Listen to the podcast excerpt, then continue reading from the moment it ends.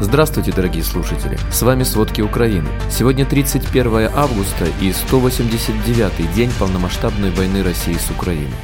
Россия заливает трупы бетоном, но из-за нехватки хлорки запах пробивается даже через него. Европа передает украинцам таблетки йодокалия, чтобы защитить украинцев от возможного радиационного облучения. Россиянам хотят запретить въезд в ряд европейских стран. Начинается массовая мобилизация москвичей. А теперь обо всем подробней. В Украине продолжают умирать мирные жители из-за обстрелов российской армии.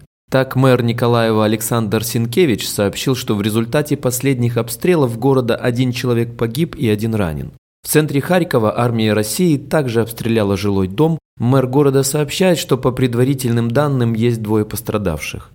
На захваченной территории области продолжается психологический террор. Оккупационная администрация угрожает забирать детей из украинских семей, если родители не согласятся вести их в учебные заведения. Такую информацию передает прокуратура Харьковской области. Ранее Украина призвала ЮНЕСКО отреагировать на факты принуждения украинских родителей отдавать детей на обучение в захваченные россиянами школы. Российские оккупационные силы не покидают намерений выйти на административные границы Донецкой области, где продолжаются ожесточенные бои на Бахмутовском и Авдеевском направлениях. В то же время российские СМИ информируют о новых хлопках. Сегодня утром в российском Белгороде прогремели несколько взрывов. Власти сообщили, что работало ПВО. Губернатор Вячеслав Гладков отметил, что по предварительным данным разрушений и пострадавших нет. В Херсоне и области продолжаются боевые действия. В городе слышны автоматные очереди. Российские войска ищут на оккупированных территориях партизан. Гуманитарная ситуация в Херсонской области остается напряженной. Тут с начала войны повреждено более двух с половиной тысяч гражданских объектов, значительная часть которых – жилищный фонд, а также медицинские и учебные заведения. Критическая ситуация в селах, которые находятся на границе областей. Также российские военнослужащие обворовывают дома украинцев и вывозят имущество на угнанных автомобилях. Об этом сообщает местная полиция. Только за предыдущие сутки работники украинских правоохранительных органов открыли 15 уголовных дел по военным преступлениям, совершенным военнослужащими России и коллаборантами на территории Херсонской области. Помимо этого, россияне вывозят с оккупированных частей юга Украины новый урожай. Трасса в оккупированный Крым заполнена грузовиками с награбленным. Об этом сообщает РИА Мелитополь. Издание отмечает, что грабежи юга начались с первых дней оккупации. Из Мелитопольского района в сторону Крыма потянулись колонны машин, груженные зерном. Такая картина наблюдается на крымской трассе ежедневно. Оккупационные силы вывозят уже новый урожай. Местные фермеры бросают засеянные поля, так как не видят смысла собирать урожай.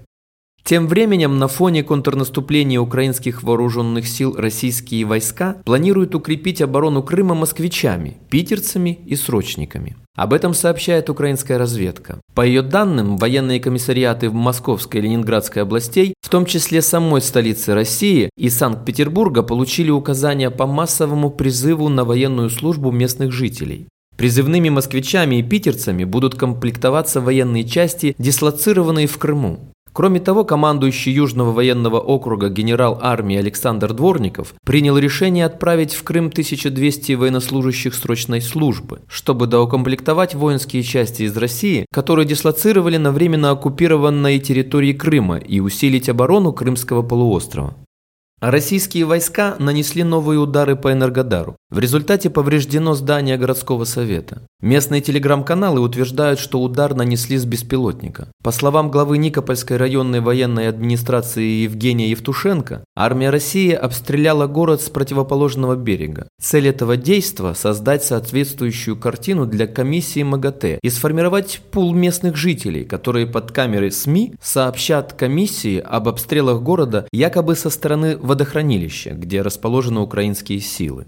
Сегодня около 15.00 по киевскому времени миссия Международного агентства по атомной энергии прибыла на Запорожскую АЭС, где должно оценить ситуацию и установить постоянное представительство. Российские оккупационные власти заявили, что дают миссии на работу один день.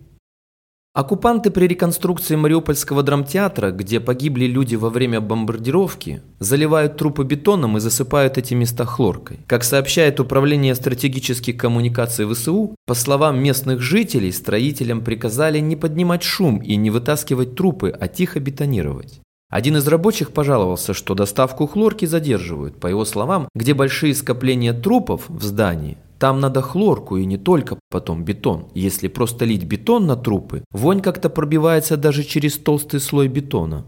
Напомним, 16 марта оккупационные войска сбросили сверхмощную бомбу на Мариупольский драматический театр, где прятались беженцы, потерявшие дом. В результате удара погибли около 600 человек внутри и снаружи здания.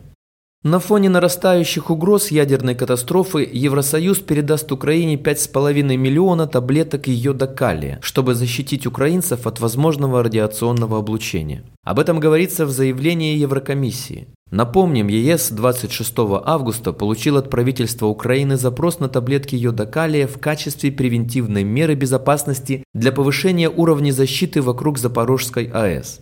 На фоне нарастающего напряжения вокруг захваченной Россией Запорожской АЭС Украина предостерегает мировое сообщество о реальных рисках катастрофы.